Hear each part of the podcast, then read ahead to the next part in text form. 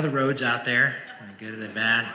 Man, thank you guys for braving the weather to be here. That was crazy. We came into I came into the nine the nine fifteen service. Is that what time the first one is? I came for the nine fifteen service and uh, there was nothing. And then I walked out. And I was like, what happened? So uh, it's great to great to see you guys. If you're on live stream, uh, thanks for joining us that way. Hopefully you're staying warm and safe. And so uh, great to be together this way. I want to say that if you are a guest with us, this is your first time here at the Medina East Campus, uh, whether you're joining us on, online or whether you're in the room, I just want to extend a very very special welcome to you. Thanks for being our guest, and we hope that you feel uh, welcomed because you are welcomed here. And uh, I also want to let you know if you're a guest, you're actually catching us uh, kind of in the midst of this very long conversation we've been having over the, over the course of the past several weeks. Uh, in a series that we've been in in the book of Acts. And so, just to kind of help orient you to the way our church operates, if you are newer to grace, the way that we approach things is we actually do things through sermon series. Some of you are familiar with that. If you're not familiar with a sermon series, a sermon series is kind of like, you can actually sort of think of it a little bit like a television series. And so, if you guys ever watch a series on Netflix or something like that, you know how it works. There's several episodes that tell one continuous story. And that's kind of how we approach things here at Grace too. Is we'll go through a book of the Bible, and we will have a series of conversations over the over uh, over a series of weeks that kind of journeys through that book. And so you're catching us in the midst of a very very long series. And I say that just to let you know that there's been a lot of conversations that we've had in the past that if you want to catch up on those, and I think it'd actually be very helpful for you to do that, uh, you can uh, you can go back and uh, and listen to any of those previous uh, parts of our, our series on our website, on our app, on our podcast. I would encourage you to do that. That'd be a great way to catch up. But uh, what we've been doing in this series is we've been looking at this incredible book of the Bible. We've been looking at the book of Acts. And uh, the book of Acts, here's what we said. We said it is a really, really unique book in the Bible because it helps us to rediscover some really important things about Christianity. And namely, we said that the book of Acts is going to help us rediscover three things. It's going to help us rediscover the message of Jesus. We said that the book of Acts is going to help us uh, rediscover the mission of Jesus. And then lastly, we said it's going to help us rediscover the methods of Jesus. And so we've been working our way through these three, uh, kind of these three big topics. And right now we find ourselves talking about the method of Jesus. And so, like I said, we've covered a lot so far. But here's the question that we've been seeking to gain clarity on as we've been talking about the method of Jesus. The question is this What are the methods that Jesus intends to use to accomplish his mission and to proclaim his message in the world today? Okay, so that's the big question we're trying to seek to answer as we look at the book of Acts. What we're saying is, how does Jesus, how does Jesus want to continue his work on this earth today? How does he want to do that? And consequently, how do we put ourselves in a place to be used by God? Right? What are the methods that Jesus desires to use in our lives and through our lives to continue his message and to continue his mission here on this earth. And so that's what we've been talking about. And so we've already had a, a couple of conversations over the past few weeks uh, about the method of Jesus. You can catch up on those. But let me just tell you what we're going to talk about today. So, today, as we think about the methods of Jesus, I want to talk about one method that I believe we're going to see in the book of Acts that Jesus desires and continues to use to this day to expand his mission and to proclaim his message. And quite honestly, I'm just going to let you guys know this is a method that I don't think many of us uh, often consider. And I'll be honest with you, I don't think this is a method that many of us often desire. But here it is. Here's the method we're going to talk about. We're going to talk about persecution today. As we're going to talk about is persecution. Specifically, I want to talk a little bit about the persecution of Christians. And I believe when you look at the book of Acts, what you're going to see is that persecution is actually one of the methods that Jesus uses to expand his mission and to proclaim his message to this earth. That persecution, even though it's not something we should necessarily pursue, which we'll talk about here in a second, it is something that can be used powerfully by God. So let me just tell you what I'm hoping that you and I are going to come to see and believe by the end of today's talk. Okay, here's what I'm hoping we're going to come to see and believe. That the persecution of Christians, if it's viewed and responded to correctly, is actually something that God can use powerfully. Right, my hope is that by the time we're done talking, that you will come to see and believe that this is true. that persecution, the persecution of, of Christians, if it is handled correctly and if it is viewed correctly and responded to, is something that can be used so powerfully by God. Now, let me tell you why I think this is such a relevant conversation. Okay, for those of us who follow Jesus, and I know not everyone in the room today follows Jesus. Some of you are still investigating Christianity, but for those of us who follow Jesus, here's why this is relevant. Because what happens when you begin to follow Christ, like we've been talking about in this series? What happens when you say, I want to devote myself to making Jesus the Lord of my life and I want to follow him in all things? And what happens as a result of that when your life starts to change?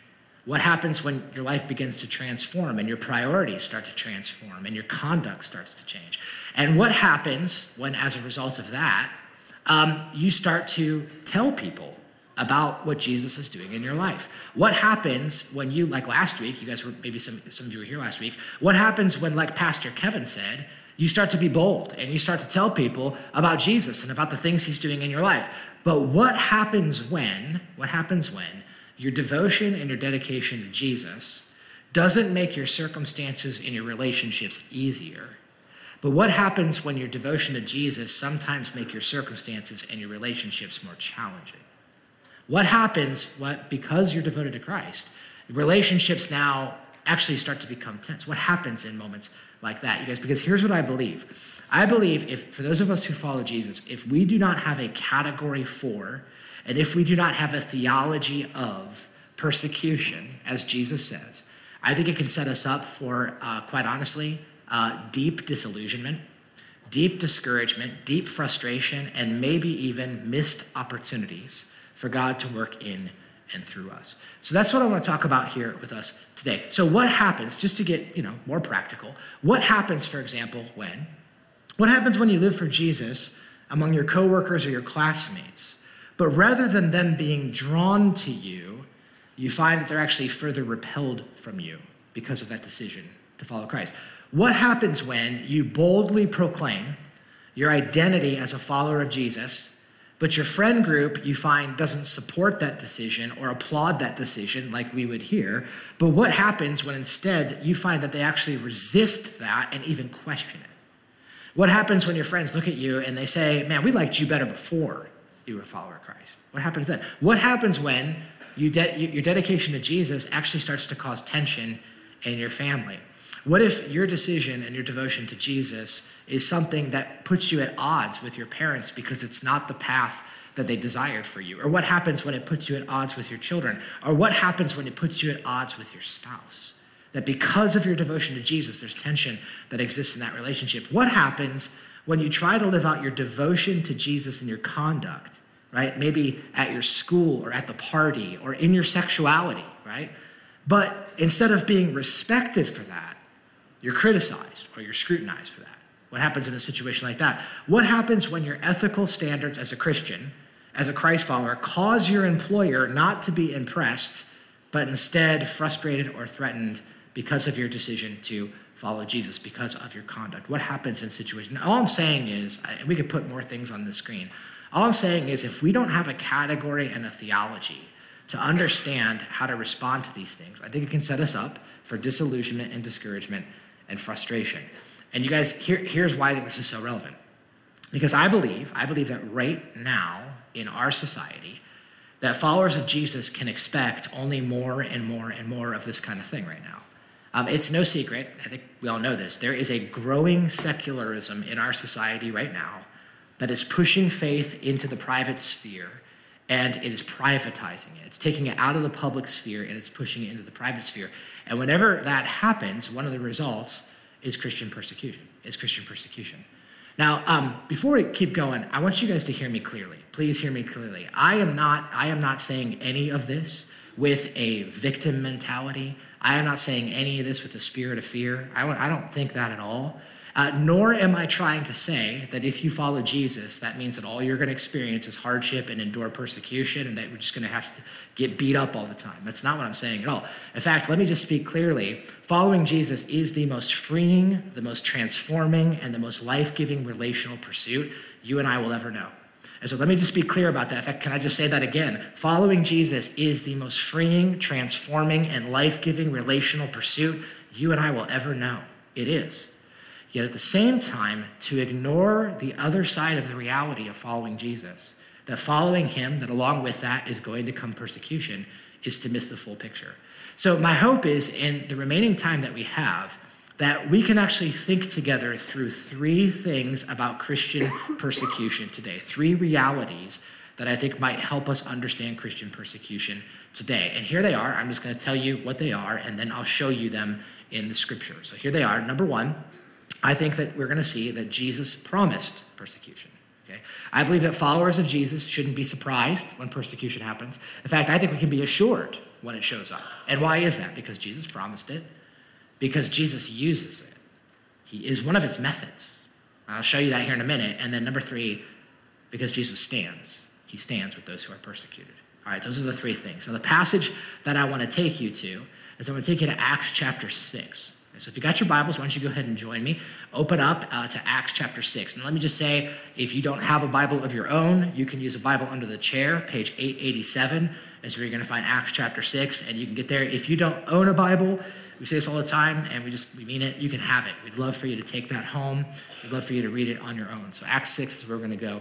And as you guys are finding Acts chapter 6, let me just tell you what we're going to do. We're actually going to cover uh, kind of three chapters, so it's a lot. We're not going to read the whole thing, but we're going to cover the end of Acts chapter 6, and then I want to summarize Acts chapter 7. We're going to look at the end of Acts chapter 7 and the beginning of Acts chapter 8 All right, And I think you'll see why as we go through. So let's just start. I'm going to read this whole section of scripture, and then we'll, we'll come back around to it. So, Acts chapter 6, starting off in verse 8. Here's what it says It says, Now Stephen, a man full of God's grace and power, performed great wonders and signs among the people. Opposition arose, however, from members of the synagogue of the freedmen, as it was called, Jews of Cyrene and Alexandria, as well as the provinces of Cilicia and Asia who began to argue with Stephen, but they could not stand up against the wisdom the Spirit gave him as he spoke. Then they secretly persuaded some men to say, We have heard Stephen speak blasphemous words against Moses and against God. And so they stirred up the people and the elders and the teachers of the law, and they seized Stephen and they brought him before the Sanhedrin. They produced false witnesses who testified this fellow never stopped speaking against the holy place and against the law. For we have heard him say that this Jesus of Nazareth will destroy this place and change the customs that Moses handed down to us. All who were sitting in the Sanhedrin looked intently at Stephen, and they saw that his face was like the face of an angel. And then the high priest asked Stephen, Are these charges true? And now let me just hit pause there for a minute. Some of you have been with us in the series, and you might remember that up to this point, from Acts, chapter 1 to Acts chapter 6, what we have seen so far is the rapid growth of the Christian movement. I mean, Acts chapter 1, uh, Acts chapter 1 to Acts chapter 6, just the explosive growth of the Christian movement. But yet, what you also see is that as the movement is growing, so is opposition. And by the time you get to chapter 6, what you're going to see is things are going to get very heated. They're about to get very, very heated. We're told about this guy named Stephen. Stephen is an incredible man, incredible man of God. And the Bible tells us that Stephen is actually put on trial because of some false accusations that were brought against him because of his faith in Jesus. And so they pull him on trial in front of a group of people called the Sanhedrin. And the Bible tells us that he is forced to give an answer. And so they ask him, the high priest asked him, Are these charges that are brought against you true? Now, if you just look at your, the Bible you have in front of you, you'll notice that in response to this question, Stephen now is going to launch into the longest recorded speech in the entire book of Acts.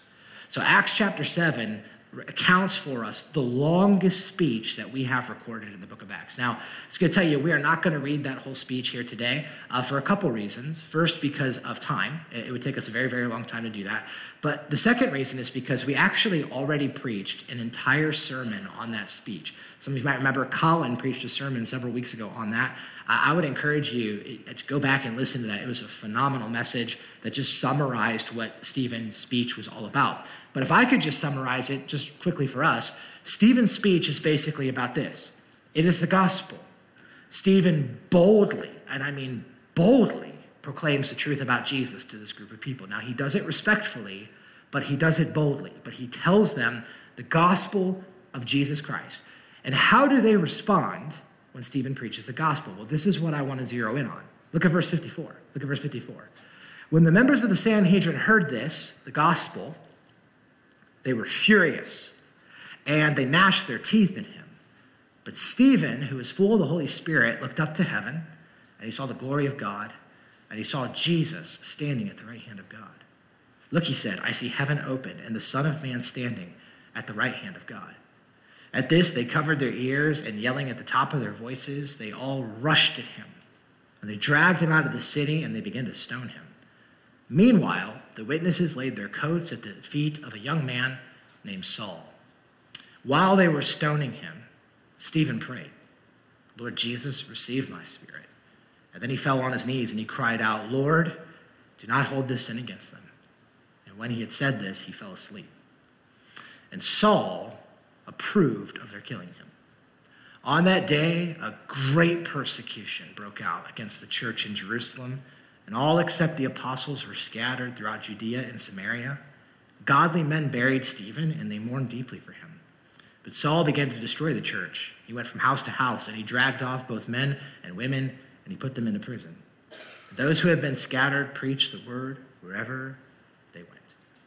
all right, so what do we see in this passage? Well, there's a lot, but I hope you notice that one of the major themes that we see in this passage is that of the persecution of Christians. It was one of the major themes that we see in this passage. And as I said before, I believe that there are three things that we can confidently say about the persecution of Christians when we consider this passage. And those three things are that Jesus promised it, that Jesus uses it, and Jesus stands with the persecuted.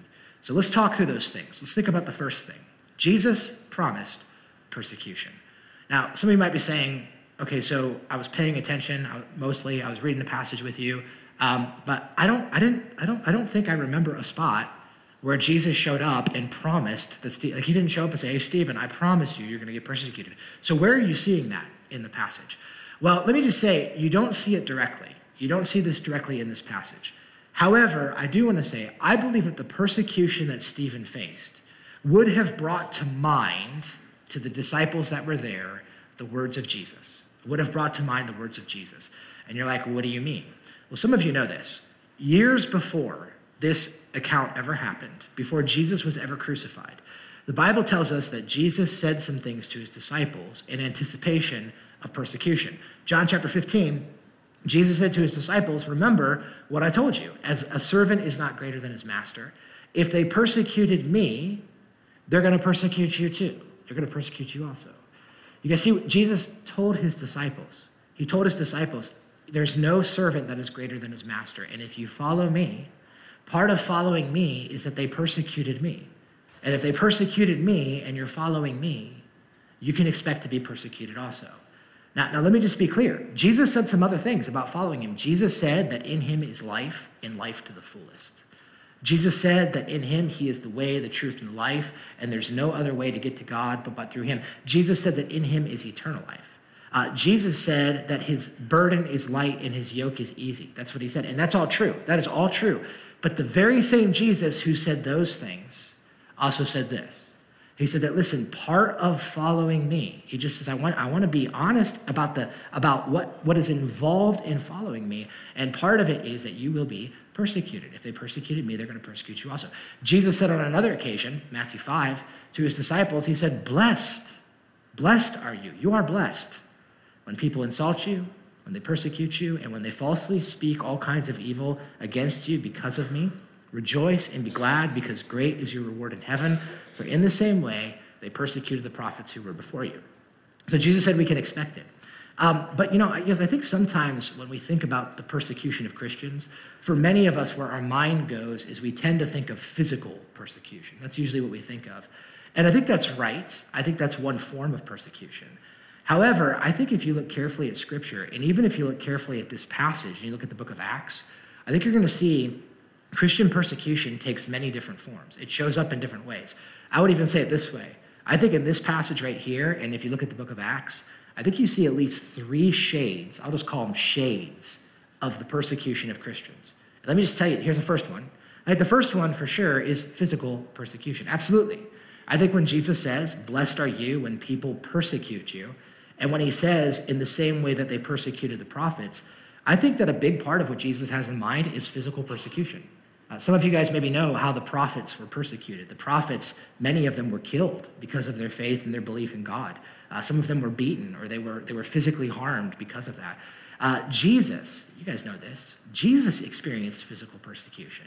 Uh, Jesus was beaten, he was flogged, he was crucified. He experienced that. Stephen, we just saw it. Stephen experienced physical persecution. He was the first Christian martyr, the very first person who died because of his belief in Jesus Christ. But you guys, I want you to understand that physical persecution isn't just something that happened back then. Physical persecution is something that has continued throughout the centuries. Some of you guys maybe have heard of a book called uh, Foxe's Book of Martyrs. This is a really incredible book that actually kind of catalogs for us uh, several centuries of, of uh, physical persecution and those who have given their life for Christ. Uh, it's an incredible book, and I would encourage you to read it. You just see the physical persecution of God's people. Um, but I think it's also important that we understand that you guys' physical persecution continues to this very day. It continues to this very day. Now, we might not see it directly in our culture right now. I don't know if any of us in this room have ever experienced physical persecution. Maybe you have. I, I, know I haven't experienced physical per- persecution for my faith in Jesus Christ. But listen, to say that physical persecution to those who follow Jesus doesn't still happen today would be to turn a blind eye to what is happening globally in Christianity. Uh, I thought this was so interesting. Maybe you guys have heard this before. There's a group called Open Door USA, and they pointed out that in 2021, just a couple of years ago, 360 million Christians lived in countries where persecution was significant. That included physical persecution. Uh, roughly 5,600 Christians were murdered. They were killed because of their, because of their faith in Jesus Christ. More than 6,000 were detained or put in prison. 4,000 were kidnapped. More than 5,000 churches and other religious facilities were destroyed globally. And so, you guys, I think we need to remember that these Christians that around the globe, these are, for those of us who follow Jesus, these are our brothers and sisters in Christ. And I think that means that, man, we should be praying for those who are being physically. These are things you're not going to see on mainstream media. They're not going to point these things out. But this is the reality of what's happening in Christianity globally, and we should be praying for them. However, I think it's also important that we know that this is not the only kind of persecution. It's not. Because look what Jesus also says. I think he points out another form. Yeah, there's physical persecution, but I think there's also verbal persecution. Look what Jesus says. Blessed are you when people insult you, they persecute you, and they falsely say all kinds of evil against you. Falsely speak all kinds of evil against you.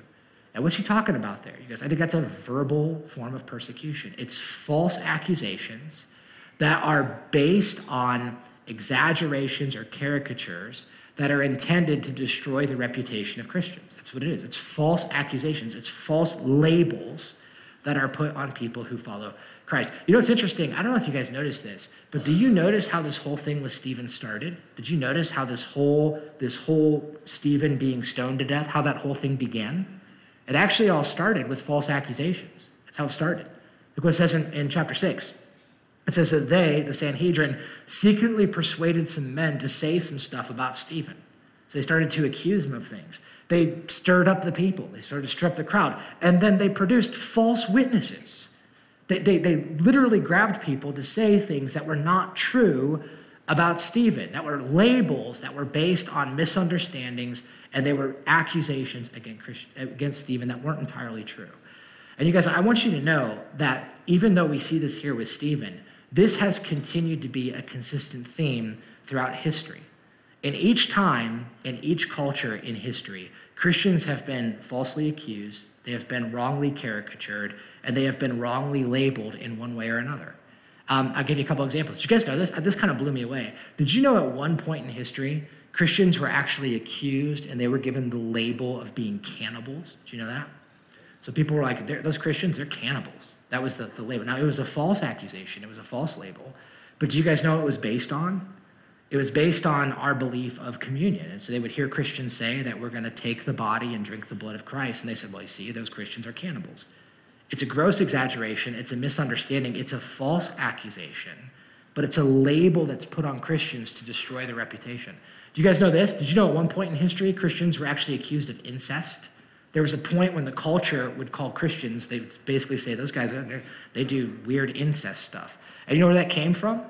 It came from um, a misunderstanding and from a wrong accusation because Christians call each other brothers and sisters in Christ. And so Christians would say, Hey, you're my brother, you're my sister in Christ. And then brothers and sisters in Christ were getting married, and people were like, That's weird and freaky. And so those guys are like, They're practicing incense. But it was a false accusation that was intended to defame the reputation of those who follow Jesus. And you guys, I think, I think because Jesus said it, I think we can expect that the same is going to happen to those who follow Jesus today. There are going to be false accusations.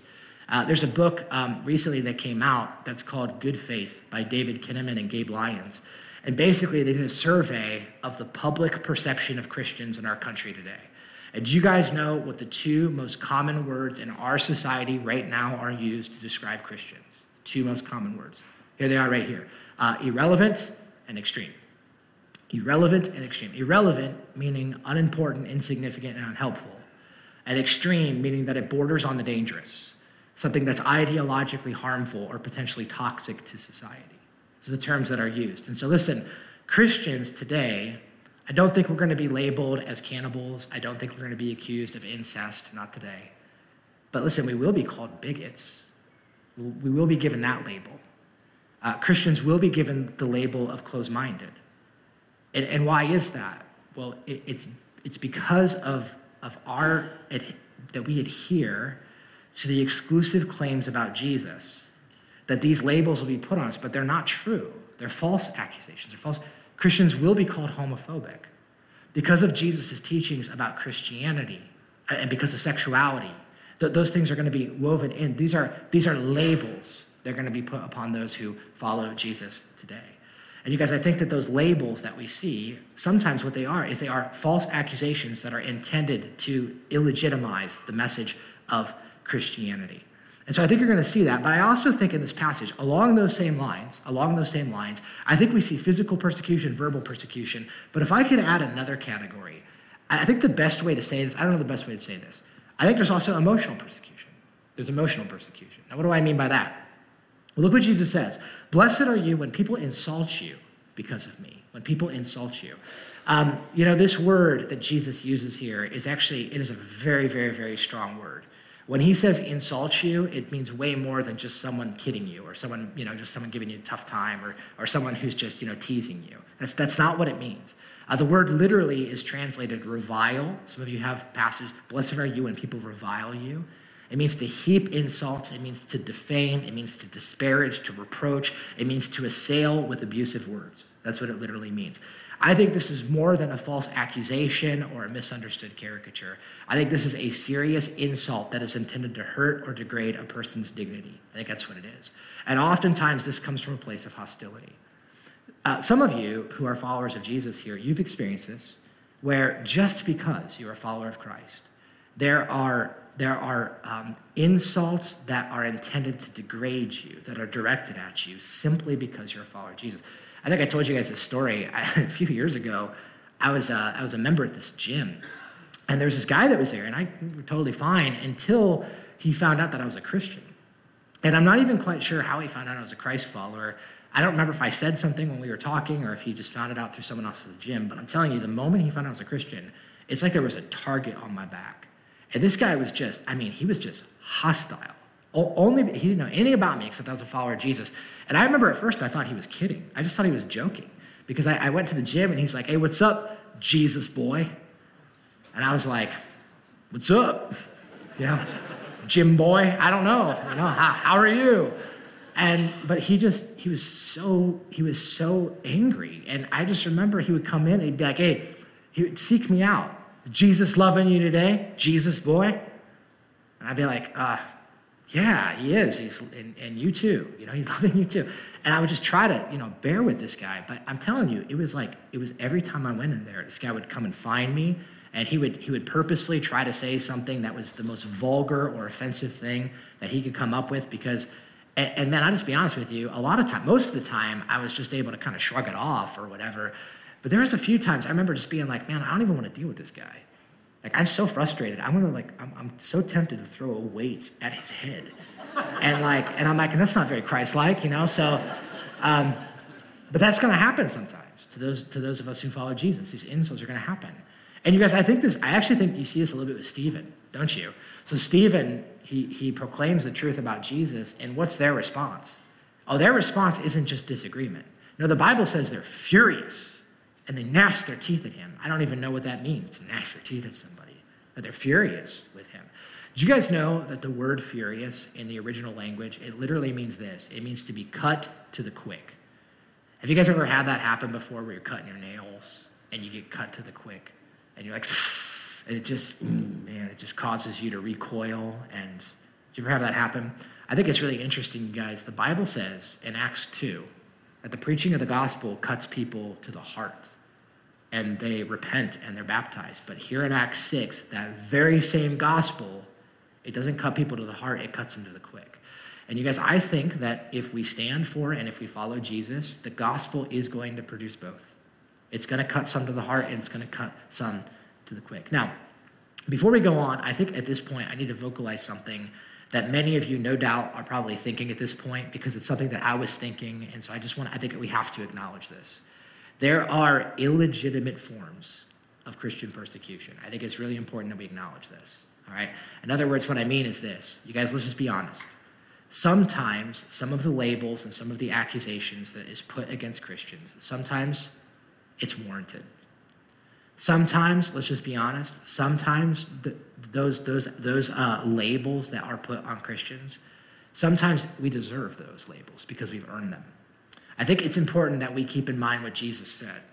Blessed are you when people insult you, persecute you, and falsely all kinds of evil against you because of me, is what Jesus says.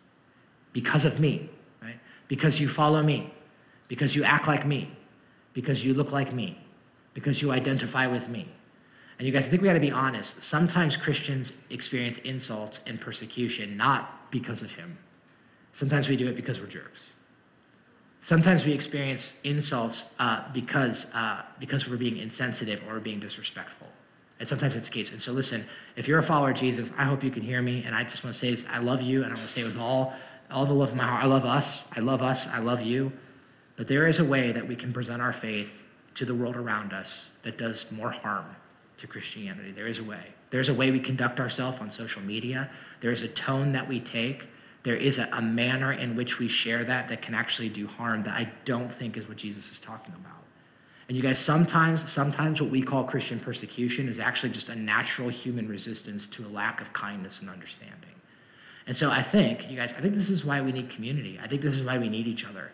Because I think we need to hold each other accountable to what Kevin talked about last week. You guys remember what Kevin said? We should be bold. We should be bold. We should be bold about declaring Jesus, but we have to do it with gentleness and respect. We have to. We absolutely have to. And can I just say, if you're a person who's investigating Jesus here today, and you have been on the receiving end of some cringy, disrespectful, hurtful, and harmful attempts of evangelism, can I just say I'm sorry for that? I just am. I think sometimes we get it wrong, and sometimes that's not the kind of persecution that Jesus is talking about. However, I think we also have to acknowledge that for those of us who follow Christ, the reality is, is that if we are trying to live for him, persecution is inevitable. This is what it says in first in Second Timothy. In fact, everyone who wants to live a godly life in Christ will be persecuted. If you want to live a godly life, listen, expect it. It's coming. It's coming. It's going to happen. And so, because of that, can I just tell you guys what I think this means? For those of us who follow Jesus, I think it means two things at the same time. It means that if we are living and we are speaking as we should, as followers of Christ, it means that some people who are non believers should be attracted to that. And it also means that others are going to persecute us for it. I think it means both. And so, if you're a follower of Jesus and your devotion and your life for Christ only leads to resistance in people who are pushing back against you, and that's it, you guys, I think that maybe that, that's saying that maybe we're not living and speaking as we should. At the same time, if your life for to, if your if your if your life for God, if your devotion to Jesus never leads to these things, persecution or insults, or if it never leads to those things, well, man, I think that maybe that's an indication that we're not living and speaking as we ought to either, because both are something that Jesus explains to us. And so, so first and foremost, Jesus promised it. But I don't know about you guys, um, that's that's not enough for me to uh, be eager about just knowing that it's coming isn't sometimes enough. I think I need to know what's the purpose. And I actually think this leads us to the second thing, and that's that Jesus uses persecution. He uses it. I want you to notice how chapter 8 opens up. I think this is amazing. It says, A Saul, he approved of the killing of Stephen. And on that day, a great persecution broke out against the church in Jerusalem. And all except the apostles were scattered throughout Judea and Samaria. Godly men buried Stephen, and they mourned deeply for him. But Saul began to destroy the church, and he went from house to house, and he dragged him into prison. Um, you know, I want you guys to think about this with me for a second. I think sometimes because this happened so long ago, it's hard for us to appreciate how terrifying this must have been for the early Christians. I just want you to put yourself in their shoes for a minute. Can you guys imagine this? Up to this point, all they've seen is the rapid expansion of the Christian movement. Sure, there's been some opposition, but God has saved them every step of the way. But now, for the very first time, one of their own is killed because of his faith in Jesus Christ. And now Saul is on the loose and he's arresting Christians and he's throwing them in prison. Can you guys imagine? Can you imagine how scary that must have been? Can you imagine for that church how disillusioning that could have been for them? Can you imagine? Can you just imagine with me for a minute if that happened at our church? Imagine if this week we found out that one of our life group leaders, that they were arrested and they were beaten because of their faith in Jesus Christ. And I wonder what would happen next week at church? How many of us would come? I mean, can you imagine just the, the fear, the trepidation? I mean, it would come as a result. But what's interesting to me is that even in the midst of such an uncertain time, the Bible gives us an incredible insight right here in this passage, an incredible insight. And I want to show it to you. You probably see it right here. The Bible says there was a great persecution. But look what the Bible says. They were scattered throughout Judea and Samaria. And those who had been scattered preached the word wherever they went.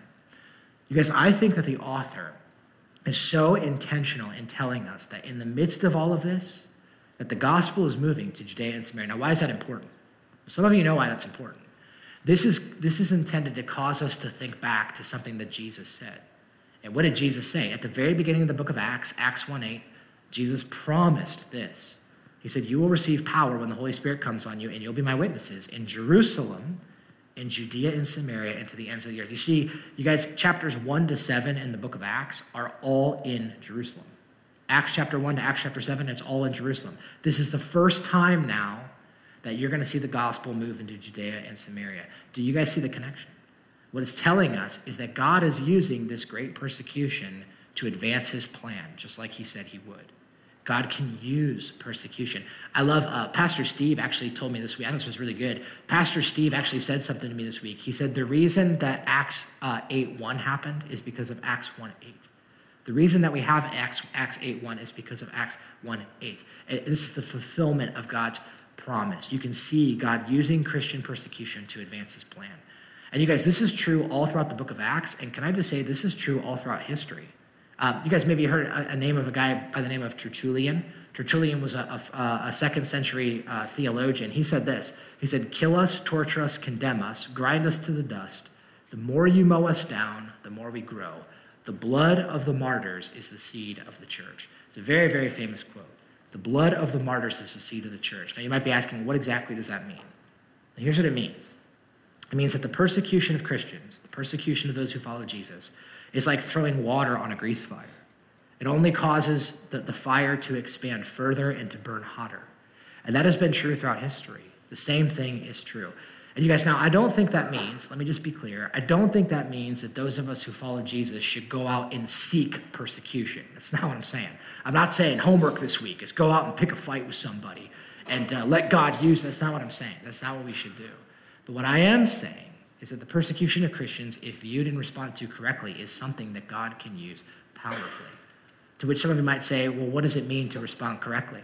How do you respond correctly? Well, there's so much to say on this, but can I say that I think that Stephen himself is a great example of how we respond to persecution verbal, emotional, and physical. And how does he respond? Well, I think there's great indication in the text of how Stephen responds. First off, did you guys notice Stephen's disposition? It actually tells us his countenance. Did you notice this? It's kind of weird. Look what it says in verse 6, or in chapter 6, verse 15. All who were in the Sanhedrin looked at Stephen intently, and they saw that his face was like the face of an angel. And I remember when I read that uh, over the last couple of weeks, I remember being like, what does that even mean? That's so weird. It almost sounds like a cheesy pickup line, you know, like you have a face of an angel. And I was like, that's so weird that that's in there. Uh, but the more I thought about it, I thought it was interesting. One commentator actually pointed, I still, I'm still not quite sure what it means, but one commentator actually said, I thought it was interesting. He said, We know this. He said, it, it at least means this. It means that whatever Stephen was about to say, that he didn't say it out of a vengeful, spiteful, defensive, accusatory, or derogatory place. His face was like an angel. His face was like an angel. That he didn't say this out of vengeance. Stephen said some bold things. Man, he did.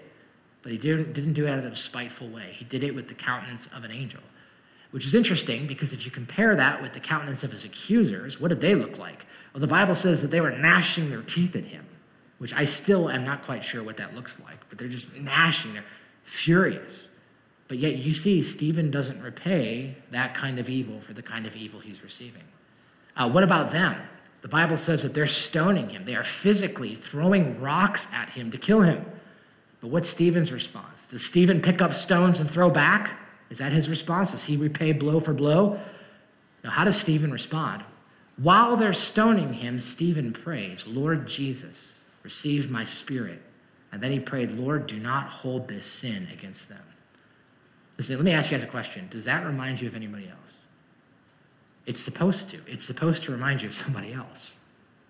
Who else, in the face of physical persecution, prayed for those who are physically persecuting him? Father, forgive them. They don't know what they're doing. Who else was it that didn't repay insult for insult, but instead blessing and prayed? And Stephen responded like Jesus. That's how he responded. And you guys, my hope is that we see this, that the persecute, if, if we respond to this correctly with Christ likeness, it can be used powerfully by God. Can I just say, some of you are experiencing persecution right now of some type or another because of your faith in Christ. Can I just breathe life into you? Because it can be exhausting. So let me just breathe life into you and say, you guys, I think one of the greatest opportunities for Jesus Christ to be displayed in and through you and into, is how we respond to persecution. We can speak boldly, we can speak clearly, we can do those things, absolutely, but with gentleness and respect and Christ likeness in our hearts. Jesus can shine through us and he can use it powerfully. Because that leads me to the last thing. And honestly, I think of all of them, this is probably the very best of them all, is that Jesus stands with the persecuted. Followers of Jesus shouldn't be surprised when we face persecution for him. I think we can be assured. And why is it? Because Jesus stands with the persecuted. Can I tell you something that really captivated me uh, when I, fir- I first was reading this passage several months ago? And there was something that captured my attention, and I didn't look into it until this last week. But what captured my attention was something that happens in verse 55. Stephen, while he's being stoned, they're throwing stones at him, he's full of the Holy Spirit. He looks up to heaven, and the Bible says he sees Jesus standing at the right hand of God. And then he actually says, Look, I see heaven open, and the Son of Man is standing at the right hand of God. Now, that's amazing. I can't even, I can't even fathom what he was seeing in that moment. While this is happening, heaven is open, and he sees Jesus. But here's what captivated me the most is in this passage, did you guys notice that it says that Jesus is standing at the right hand of God? He's standing at the right hand of God. Now, here's why I thought that was interesting. I thought, you know, it's interesting. Um, in the Bible, it's going to say that Jesus is at the right hand of God all the time. It's going to say that he's he's at the right hand of God. He's you know he's, he's seated in a place of authority. But I thought to myself, I thought, you know, most of the time in the Bible, when Jesus is at the right hand of God, I think I remember that he's always sitting. He's always sit, like seated at the right hand of God. Uh, it's interesting. The Bible says he's standing here. I thought that was really weird. And so I, I, decided to look into it. So I looked into it this week. And let me show you what I found just on my study. Did you know that four times in the New Testament, Jesus is just at the right hand of God? It says he's at the right hand in a place of authority and a place of uh, sovereignty. He's at the right hand of God. Ten times, at least, I mean, that's my count, he's seated at the right hand of God. Only twice in the entire New Testament is Jesus standing at the right hand of God. And it's right here in Acts chapter 7. Now, why is that important? Well, I've been thinking a lot about it. You know what I think? And again, I'm speculating, but I think maybe part of what this means is trying to tell us something. I think it's telling us, first off, that Jesus doesn't turn a blind eye to the persecution of his people. He doesn't. I think what it means is that he is sovereign over the persecution of his people. But I think it means something else, you guys. I think it means that Jesus stands. He stands for and he stands with those who are persecuted for his name. This might sound like a really silly analogy to some of you, but this is the picture that came into my mind. Do you guys ever have it? Maybe for some of you have kids. And do you ever go to one of their sporting events, or maybe you don't have kids, but you have a nephew, or maybe you, you know, you remember this when your parents came to your game. You ever go to like a, sporting event though, like in maybe let's say it's your son's playing football or something like that, and most of the game, what are you doing? You're sitting, you're watching the game, you're cheering, you know, you're, you're booing at certain things, you're yelling at the ref, depending on what kind of parent you are, right? And all that's happening. But every once in a while, your boy gets the ball. And he breaks out and he starts making he starts making a beeline for the end zone. And what are you doing as a parent? Well, you're on your feet now. You're on your feet and you're you're cheering him. You're, maybe you're running down the sideline. Let's go, let's go, let's go, right? That's what you're doing. You guys, what is it that makes the resurrected Lord Jesus Christ stand to his feet? Jesus stands with those who stand for him. I imagine it this way. Probably didn't happen this way, but I imagine it. I imagine Jesus is seated at the right hand of the Father, and he's watching the affairs of the church, happy, sovereign over it all, and he sees Stephen, and they're falsely accusing him. And my guess is that, that, that the Lord is going, Look, look, they're accusing him. We knew this would happen, they're accusing him. And then they watch Stephen, and he's saying, What's he going to do? What's he going to do? And he sees Stephen break the tackle. And Stephen, rather than responding to them out of hatred, instead he responds with boldness, he was with wisdom. He's like, all right, let's go, let's go, let's go. And then he sees he sees Stephen. He's on trial now. He's on trial. And Jesus is like, I know what that's like. And he's watching it. And Stephen's on trial. And what's he going to do? They're asking him to give a response. And Stephen's bold, man. He preaches the gospel. And I imagine Jesus is like, a boy, you're doing it. And then I imagine this I imagine they start picking up rocks. And I imagine Jesus is like, oh no, oh no, oh no. And they start to stone him. And then, and then Stephen prays, Father, forgive them. And I imagine at this point, Jesus is on his feet and he's going, that, that's my boy. That's my boy. Let's go, let's go, let's go. Jesus stands with those who will stand with him. You guys, this is what Jesus said. I tell you, whoever publicly acknowledges me before others, the Son of Man will acknowledge before the angels of God. You know, I think it's so crazy, you guys. Do you guys remember what happens in Acts 9? Jesus goes to Saul. You know, Saul, the one who is responsible for all this persecution, Jesus pays a visit to Saul. And you guys remember what he says to him? You remember what his opening line to Saul is? He goes, Saul, Saul, why are you persecuting me? He doesn't say, Why are you persecuting Stephen? Why are you persecuting my church? He says, No, no, no, no, no. I stand with those who stand for me. And you guys, I think that this helps us understand. If we can reason this way, I believe that we can find ourselves in a place where we can be assured when we face persecution because Jesus promised it he uses it and he stands with those who are persecuted.